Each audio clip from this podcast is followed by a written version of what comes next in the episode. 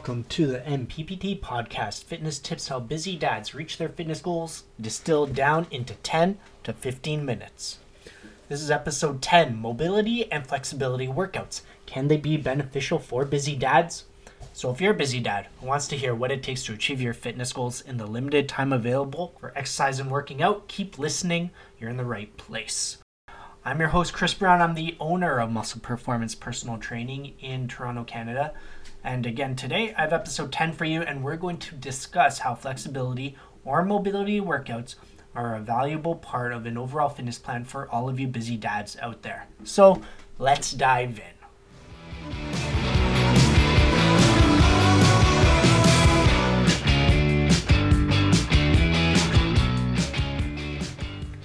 Now, from the show intro, you might have guessed that the answer to the episode's title question, mobility and flexibility workouts, can they be beneficial for busy dads? The answer is yes. As we get into our mid 30s, into our 40s, and older, it's often valuable to include some specific workout time for maintaining movement quality. And we'll get into the specifics, you know, the, the practical application, how to implement these into your fitness program or your fitness plan. But know that we're going to talk both about doing separate mobility and flexibility workouts, how that can help, how to implement those, as well as how to fit these things into your workouts. So they don't always have to be done as standalone sessions, even though there are additional benefits to doing that. Okay, but first let's answer the question why? Why can they be beneficial? And number one, or the first thing that I want to touch on, is because of many of our jobs, right?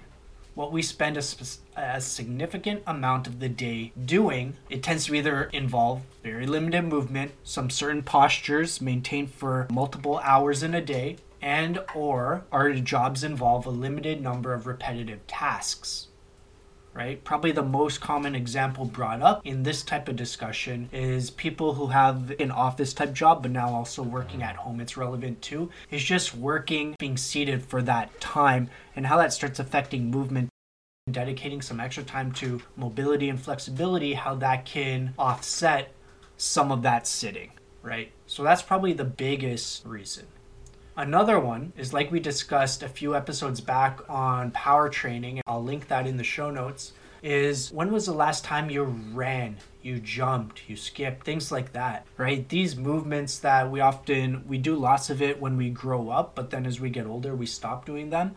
They expose our bodies to greater ranges of motion, more degrees of movement, things like that. And the old adage applies if you don't use it, you lose it. And in turn, losing movement capacities like this, it makes us feel older.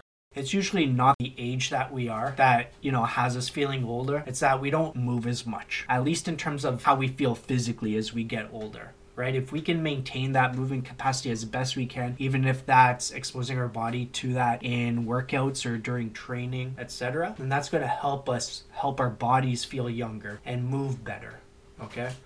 Now, mobility and flexibility, let's kind of break out the two terms. Flexibility obviously relates more to muscle extensibility right? So thinking of stretching and muscle length, just the general term flexibility, many of us have heard for a lot longer than the term mobility or the concept of mobility. It's kind of like the new kid on the block.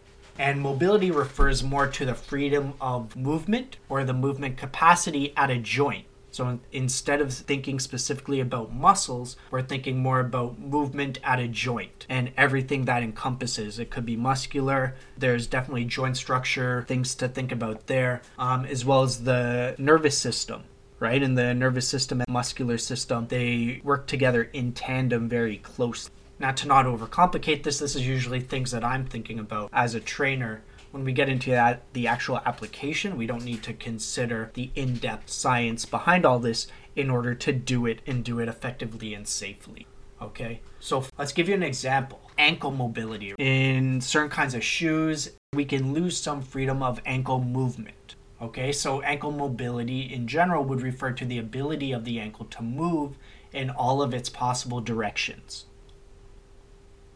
so we broke down the terms and let's get into now the practical application of this. How do we incorporate flexibility and mobility into a fitness program? So within actual workouts, let's cover that first. Number one, we can put it in our warm ups, right? So beyond just, you know, doing jumping jacks, hopping on the bike or the treadmill for, you know, a few minutes at the start of your workout, it's also a great time to add in mobility or dynamic flexibility drills to warm up the body for ranges of motion during the actual workout. Right? If you have squats in your workout, for example, whether it's body weight, whether it's loaded with weight or bands, whatever, it would be great in the warm up have some sort of body weight squat just to get the hips already moving. So exposing the body to that in the warm up without any weight can be beneficial if you're doing that in the workout. Okay, besides the warm up, another good place to put mobility drills because they're not like stretches that are held for a length of time. They're often just full range of motion movements or larger range of motion movements. Is putting them in during rest periods. So if you're doing an exercise and then you rest, instead of standing or sitting around during that rest period for 30 seconds, a minute, or more, we can actually put in mobility exercises or mobility drills which can also make for a more efficient use of the limited workout time. Because now you're not just standing around or sitting around while you're resting, you're doing something with that time. It doesn't have to last the whole time, but you're still doing something with it. And usually, an effective way of implementing this is say your hips feel tight on a squat or a lunge or something like that. Put a mobility drill in for the hips to loosen up the hips a little bit more between your set. Okay, Another benefit of fitting it in during the rest periods is when we do a mobility drill or any flexibility type drill during the warm up, it's usually only performed once for one set. If we put it in during the rest periods, if you have three sets of squats that you're doing, you can fit in three sets of a mobility drill. So you can do more, you can do the drill more times, which is going to lead to a bigger effect. So this can be helpful for if you've really tight hips, really tight shoulders, for example, or a really tight upper back, whatever the area is that you would want to prioritize. It can be really beneficial adding the mobility drills in between the exercises rather than just doing it once at the beginning of the workout. Okay. And just one more note if you're doing it during the rest periods, you'll want to ensure it doesn't negatively affect the actual exercises right? So you don't want it A to be too fatiguing because some mobility exercises may actually be fatiguing. So you want to pay attention to that how they, how it makes you feel. But also that it's not negatively affecting the performance of the exercise.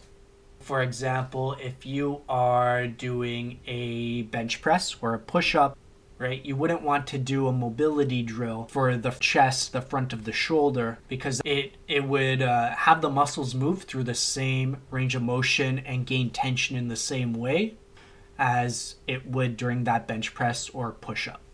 So usually the mobility drills, when they're implemented effectively, they target uh, aspects of movement that restrict optimal exercise performance.